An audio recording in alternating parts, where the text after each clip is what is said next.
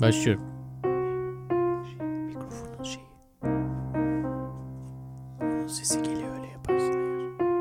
Tamam. Hazır mısınız? 11.18'den merhaba. Ben Onur Ak Mehmet. Arşivdeki söyleşilerden e, senin için seçtiğimiz özel anları...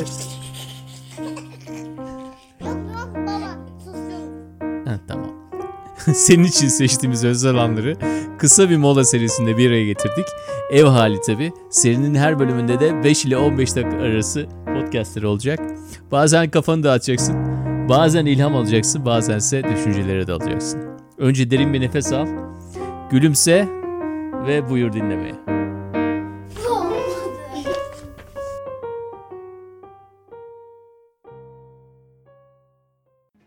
Çok küçükken okumayı yazmayı yeni öğrendiğim dönemde eee, çok sosyal bir çocuk değildim. Sokakta pek arkadaşım yoktu.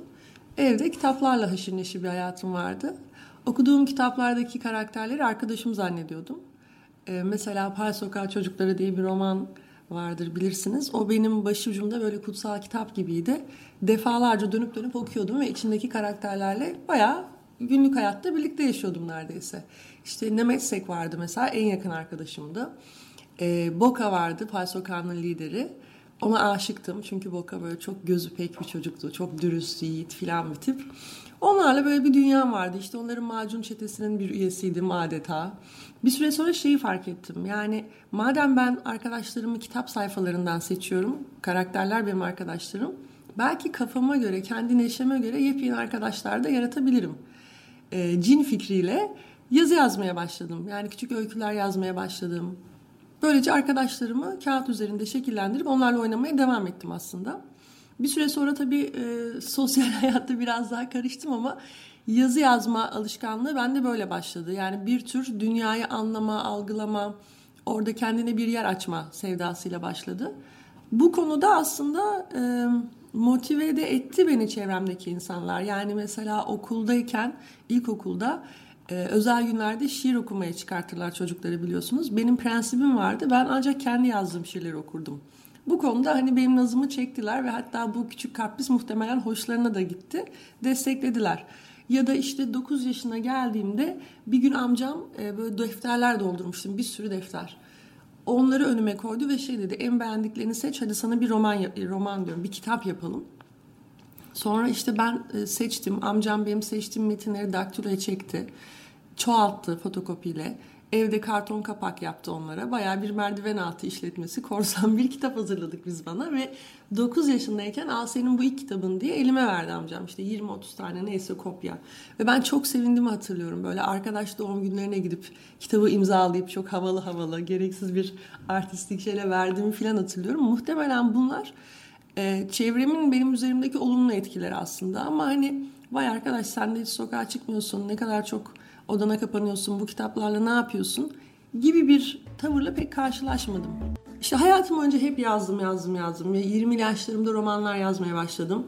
Ama bu ilk söylediğimden hareketle bunları bir gün bir yerde basmak gibi bir merakım da yoktu. Romanlar yazmaya devam ettim yazıyordum ve çekmeceme koyuyordum romanları. Sonra bir gün yayınlanan ilk romanım Unutma Beni Apartmanı'nı yazmaya başladım.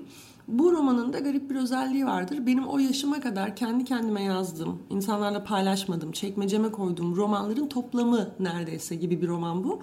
Çünkü romanda bir e, hayalet yazar karakteri var Süreyya. Süreyya roman içinde birçok roman yazıyor. Neye adlı bir kadına.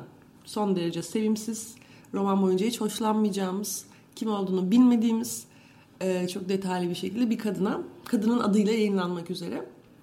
Süreyya'nın işte neye için yazdığı romanlar benim e, o yayınlanan ilk romana kadar yazıp çekmeceme kaldırdığım romanlar aslında. Fakat romanı bitirdiğimde şöyle düşündüm.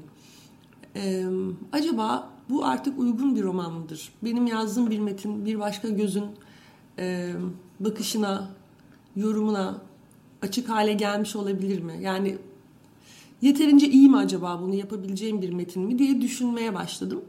Ve e, sonra olaylar çok garip tesadüfler eseri. Ben işte onu bir arkadaşıma verdim fikrini almak için. Sonra o bir şekilde bir yayıncının eline geçti ve böyle e, ben kendimi belki de başka şartlarda o kadar hızlı cesaret edemeyeceğim bir maceranın içinde buldum. Her şey çok hızlı gelişti.